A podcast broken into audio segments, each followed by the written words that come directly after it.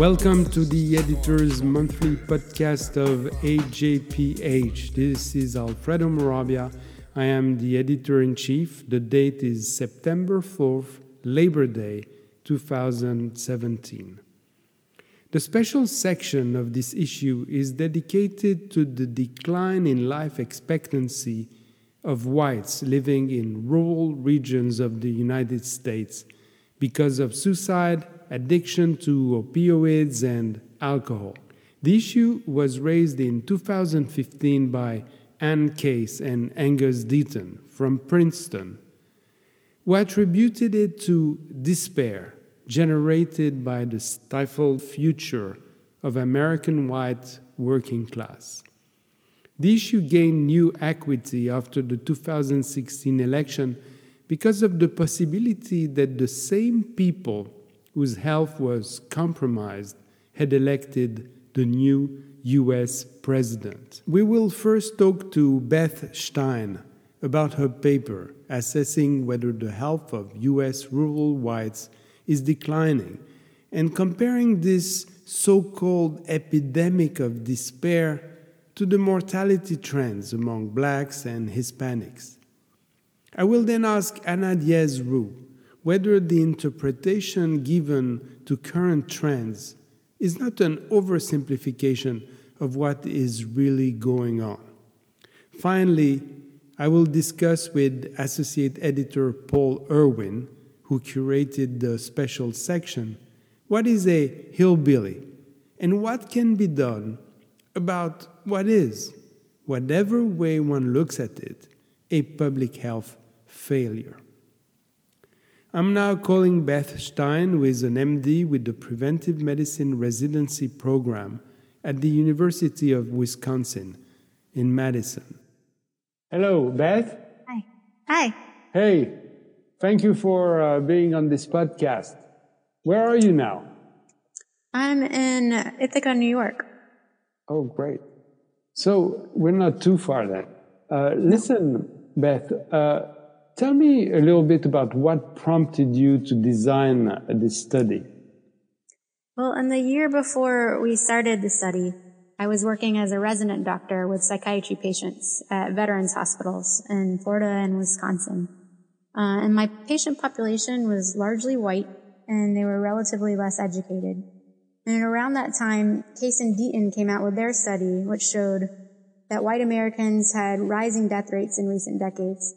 And they attributed the rise to increase in deaths from behavioral causes like suicide, alcohol, and drug use, especially among working class populations. And they de- described the deaths as despair deaths. Um, and I was really intrigued because I was working with these populations and seeing firsthand the ravaging effects of opiate addiction and overdose and suicide and alcohol. So I was also really curious about what death rates would look like broken down by place because a lot of the patients I was seeing came from very rural and remote areas and in addition to trouble accessing care, they had poor social support and a lot of cultural barrier, barriers to living a healthy lifestyle. Let me ask you something, Beth. Did this uh, patient look like uh, what we call hillbillies?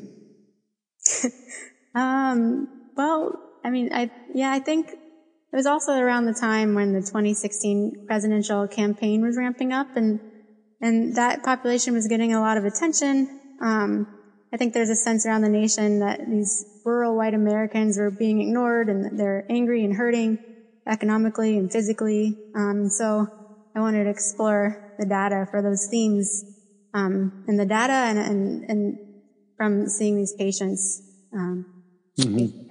But I'm asking because uh, I'm wondering, uh, since you've seen the patient, whether they are, it's a caricature or not. You know, everybody is quoting now the hillbilly elegy. You know, this new book by Vance that came out, etc. So, uh, is there a caricature of, of this white U.S. Uh, population which is particularly suffering? I yeah, I think I mean, having lived in Florida, in rural areas in Florida, and then moving to Wisconsin, and now I'm in uh, upstate New York, and we see patients from northern Pennsylvania and around upstate New York. They're they're very different places, but I do see a lot of similarities in the patients. Um, and they might fit in that what you describe as a hillbilly population. So even though they're from very different places geographically, they have a lot of cultural similarities and a lot of the same health behaviors um, that put them at risk for similar diseases. Okay, that's that's very interesting. And uh, so you analyzed mortality from 1999 to 2015, but but many people have analyzed this data, and the trends are well known. So why do you think that your specific analysis uh, has revealed whether or not there was an epidemic of despair? So you're right. It's true. It's not news that certain white populations have increasing death rates. Um, but there has been controversy as to why. So recently, there's a study that came out from UC Boulder, and they countered Case and Deaton's study, reporting that this unfavorable mortality trend in whites is not driven by despair deaths, and they say rather the trends are due to obesity and opiate-related deaths.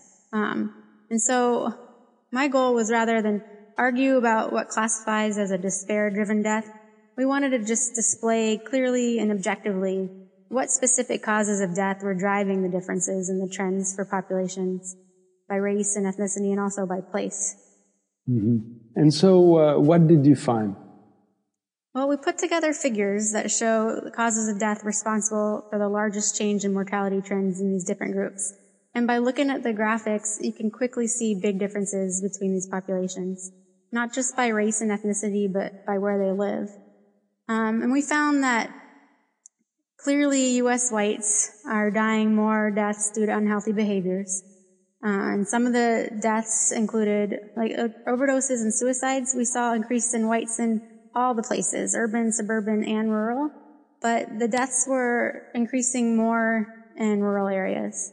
Mm-hmm. Uh, also, what we saw is that in the more rural areas, overall death rate increases in whites were more pronounced. Um, and you know, looking at our data, you can see that's because they have additional increased deaths from diseases related to obesity and smoking, like heart disease and respiratory diseases.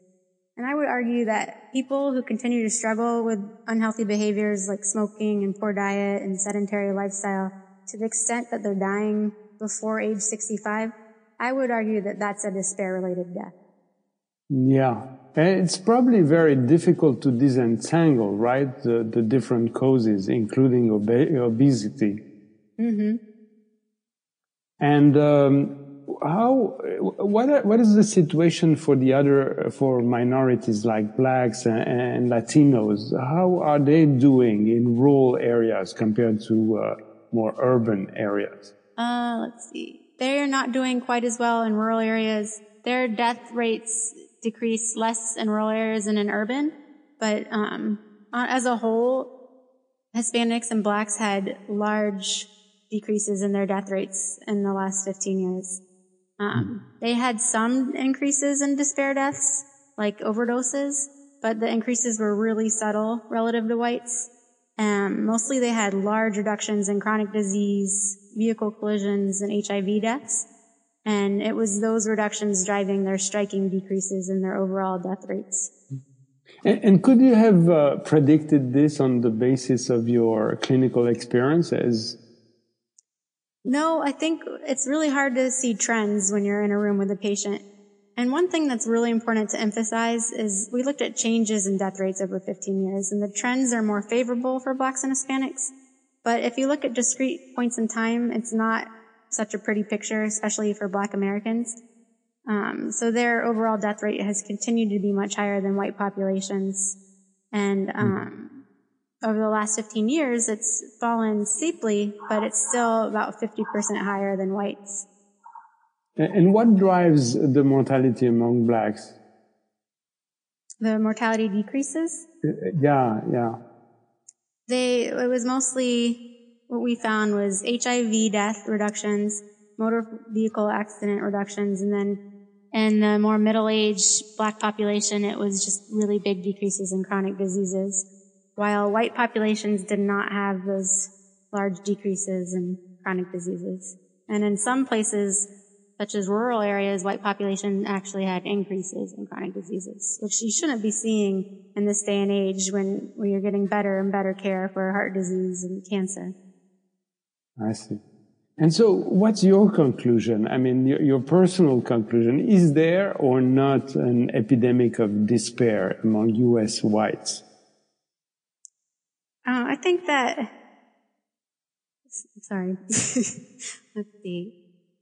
Um, I mean, just what you feel about it. I mean, when you, you've written this paper, analyzed those data, seen the patient, what, what's your personal feeling? Not, not the conclusion you draw from your evidence, but overall. I think there's, there's definitely something happening. Uh, there's definitely an epidemic of deaths due to these unhealthy behaviors.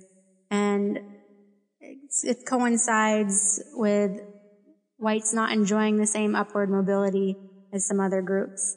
And what's really striking, not in our paper, but if you look at Case and Deaton's papers, to see the differences between American whites and other developed nations. So, um, what you see is that white populations are the exception to the rule because the rest of the developed world uh, is having these giant reductions in mortality that's enjoyed by U.S. blacks and Hispanics, and whites are being left out of that. And it's possible I think racial inequities continue to persist in the U.S. and but overall, social and economic conditions are improving for Black and Hispanic populations. But whites, especially whites outside of urban areas, it seems that they're not enjoying um, these improvement in social and economic conditions. And I think their increasing premature deaths from despair-related causes coincides with that. Yeah, that, that's a very strong argument. Uh, thank you, Beth. I mean, thank you for your time. Thank you for this nice study and uh, all the best. Thank you.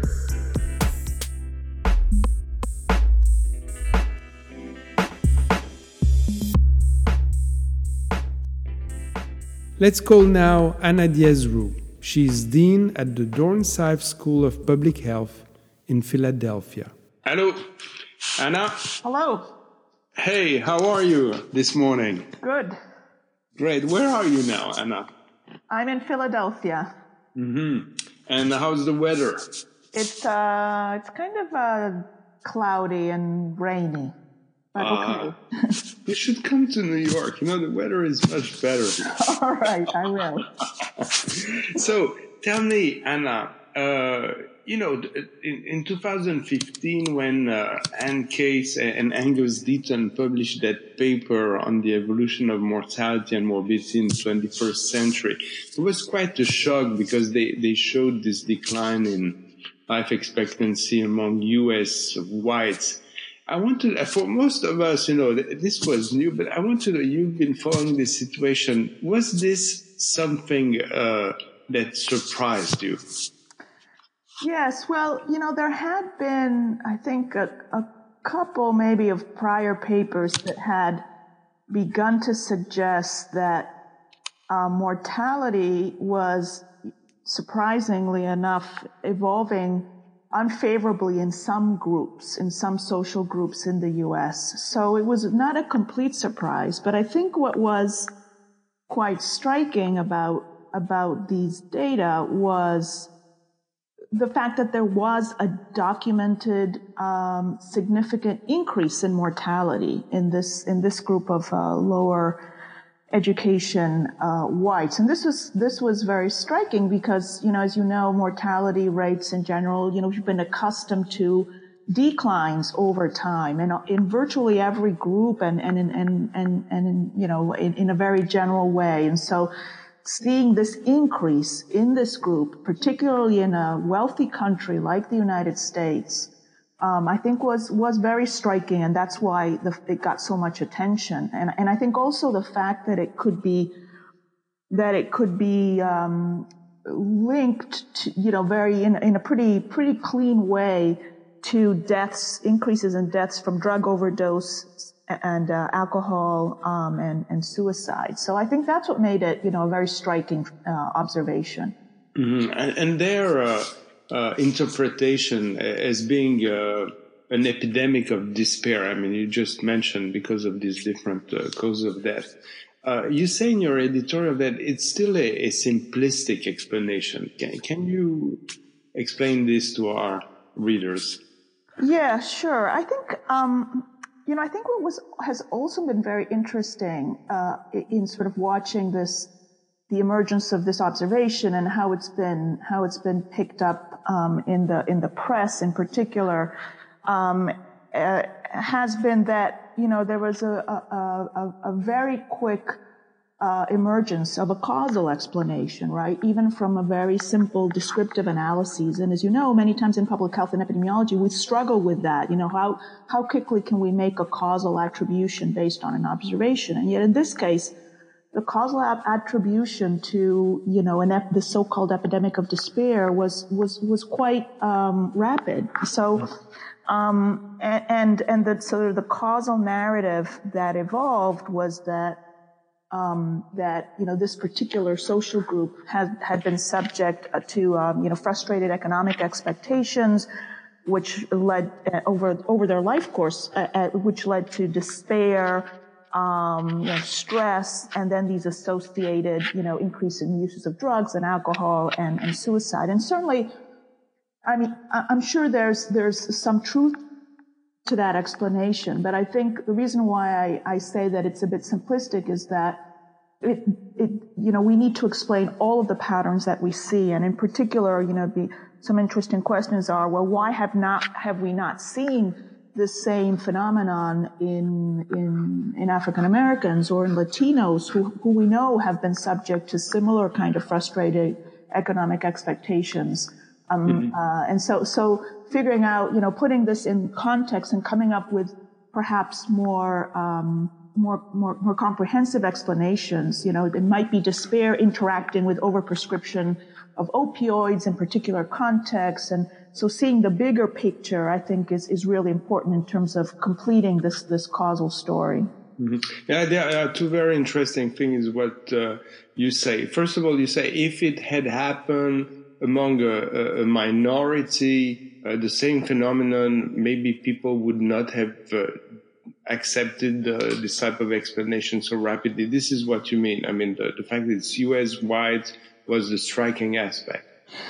Yeah, I think it was, you know, it was, uh, it was surprising. You know, it was, a, it was, it was something, you know, we, we are very used to seeing um, data in in the newspaper or in publications that show these enormous differences in health between blacks and whites or between you know lower uh, social class and higher social class groups. And yet because we're so used to seeing that we sort of naturalized it. You know it's become oh this is kind of natural. This is sort of the way the world is and we expect it. And so we don't really question it as much and we don't really think about the fact that we are creating these differences by virtue of the way in which we organize and run our society and uh, and relate to each other. And and so because those things have become sort of incorporated uh, you know there's a tendency not not to question them anymore or even to you know, do other kinds of attributions, you know, for example, particularly with race differences, you know, one of the things that always continues to emerge in the press is well, the first thing that jumps to mind is, well, these are biological things that must be genes, you know, it can't be, um, it can't all be other factors. And, and I think one of the interesting things about this observation about this increase in lower educated whites is that because it's a new thing, it's a little unexpected, it's, it, it, provides an opportunity to to sort of highlight the relevance of the social and economic context to health in general, and and you know that's clearly affecting the health of these uh, uh, lower educated whites, but that's also explaining these you know very large differences that we continue to see between blacks and whites, or between higher and lower social class. Um, persons. And, and so it's an opportunity to really, you know, highlight the relevance of these factors and think about, well, what are the, the policies that we really need to improve health and reduce health inequities overall? Yeah, that's that's a very great uh, observation. The, the, other aspect that, that you touch is that you know the the mortality among blacks is still uh, much higher than that among whites. So, uh, do we have an explanation for that?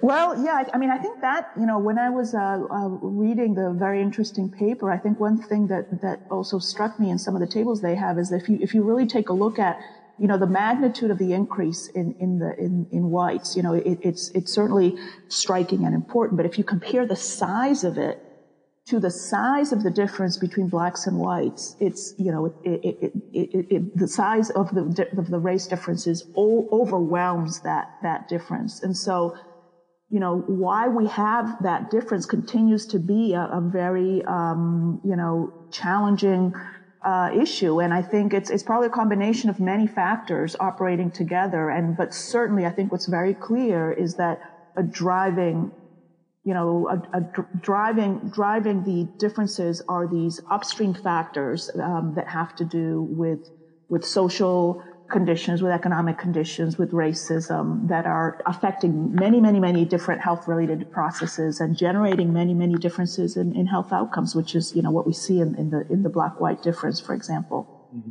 And the, the other uh, aspect that uh, in, in, this data, which, which I found amazing is, uh, the, the low level of mortality among Latinos. And let me explain to you, because when you talk with people in these regions, you know, they seem to say, well, the Latinos are, are, are taking the, the jobs, you know, that none of the whites want to do. So they seem to have a very low socioeconomic status in, in those areas. And still they live the longer, uh, longest among those three uh, uh, groups. So how do we explain that? Well, that's you know that the um, the lower mortality rates, and in some cases, in some cases, because it's not a, a, across the board, but in some cases, better health outcomes among Latinos uh, compared to other group, uh, race and ethnic groups in the U.S. has been something that's been observed for you know many many times. And there, you know, there are a bunch of different uh, explanations that have been put forward over time. The, the, first one being simply that it's an artifact, you know, that, that, that particularly for mortality rates in Latinos, that there was an inadequate, you know, counting of deaths among Latinos for a number of reasons, and so death rates were underestimated. I think the that is a, is a driving explanation. I think has been has been pretty um, although it could contribute in some cases, it's been it's been not, certainly it's not a main contributor. The other uh, the other big factor uh, that has been uh, put forward has to do with uh, selection, right? So migrants, many Latinos are recent migrants, and therefore we know for a number of reasons that migrants tend to be healthier. And as they spend more time in the U.S., their health deteriorates, and that, that's been observed as well among Latinos. Um, the other important thing is that you know, the, this, this lower rate among Latinos is not observed, a lower death rate, and is not observed in all Latino groups. So there's quite a bit of difference in the different groups of Latinos that have to do with their history, with the reasons why they came to the U.S., with their social and economic circumstances, with so, so there's a lot, you know, there's heterogeneity there that we shouldn't ignore. And, and then, then last, you know, some people have argued that there may be social and cultural factors that protect the health of Latinos for other reasons, um, including things about the neighborhoods that they end up living in, for example. So it's probably again these these patterns. Um, you have to be careful not to simplify things too much, right? And these patterns probably emerge from a whole bunch of factors acting together. Um, and I think that that those you know it's probably the lower the better health in Latinos is probably resulting from a combination of many of those factors.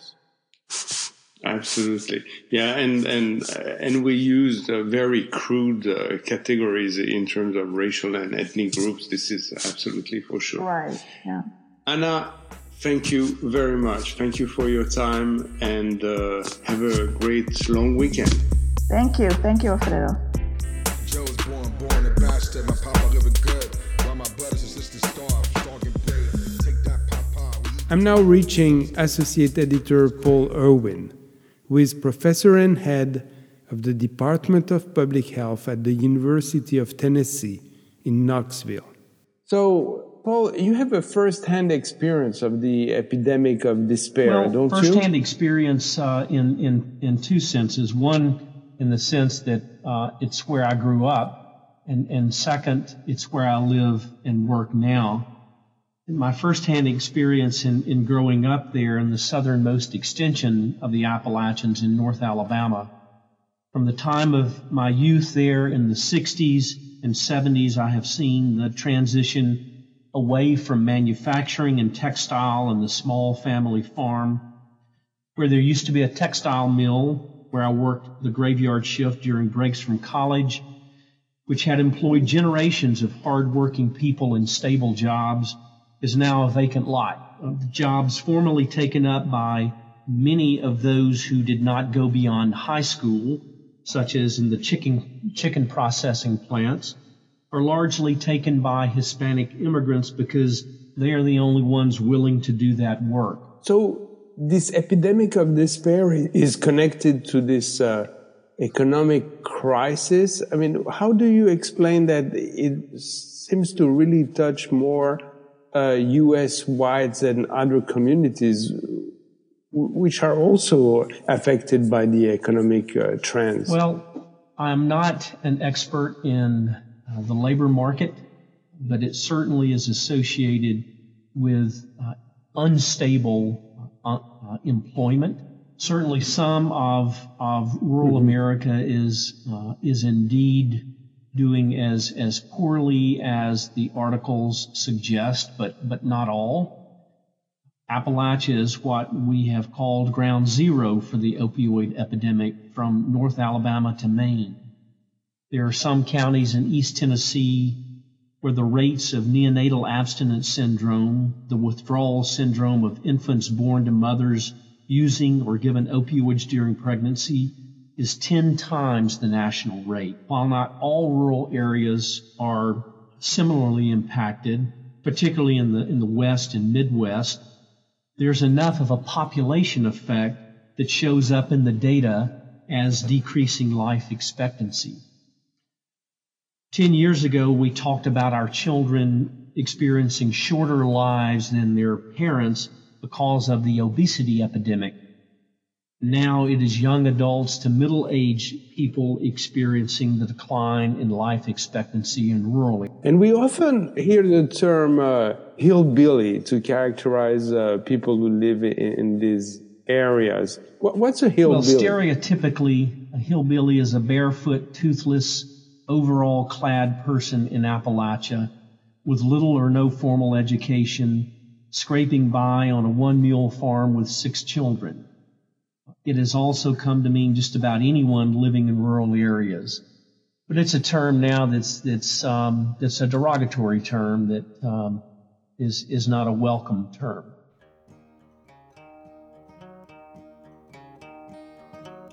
Hollis Brown, he lived on the outside of town. Hollis Brown, he lived on the outside of town. With his wife and five children and his cabin broken down. So it doesn't really characterize the situation I mean, because the, the description you give uh, you gave is really uh, of, right. of extreme poverty, right? But so why why is this book called the Hillbilly Elegy? Well, I can't fully explain why the, the author chose that title, but uh, it is um, it is a story of uh, of that experience of um, of an experience out of a stereotypical upbringing in in rural uh, Appalachia, uh, where where the author lived the life that um, is stereotypically described by by the the term hillbilly. a very unstable family situation, very unstable employment opportunities, low educational attainment, until he himself broke free of that. And so, uh, Paul, what are the assets of rural America. I mean, is, is drug addiction, alcoholism, suicide, you know, so prevalent that those communities have a very bleak future or are there aspects on which, you know, uh, public health can build, you know, to actually, uh, uh, stop or reverse the current trends? Well, despite the, the stereotype of the label hillbilly, there, there are many assets of, of people living in Appalachia and other rural areas. A profound love of place, a resiliency and even stubbornness um, with the attitude that we can beat this, a trust in and respect for kin, a deep commitment to genuinely caring for your neighbor. These are all assets that public health can build on to provide a comprehensive um, slate of, of efforts to address the opioid epidemic. And those comprehensive efforts must span the, the full spectrum of primary, secondary, and tertiary prevention uh, in, in order to um, turn the tide on them. Thank you very much, Paul, Thank for you, this, Alfredo. and have a good day.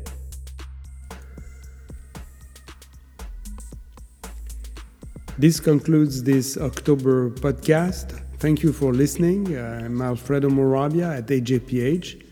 You can follow us on Twitter. And uh, for more podcasts, including podcasts in Chinese and Spanish, visit us at ajph.org.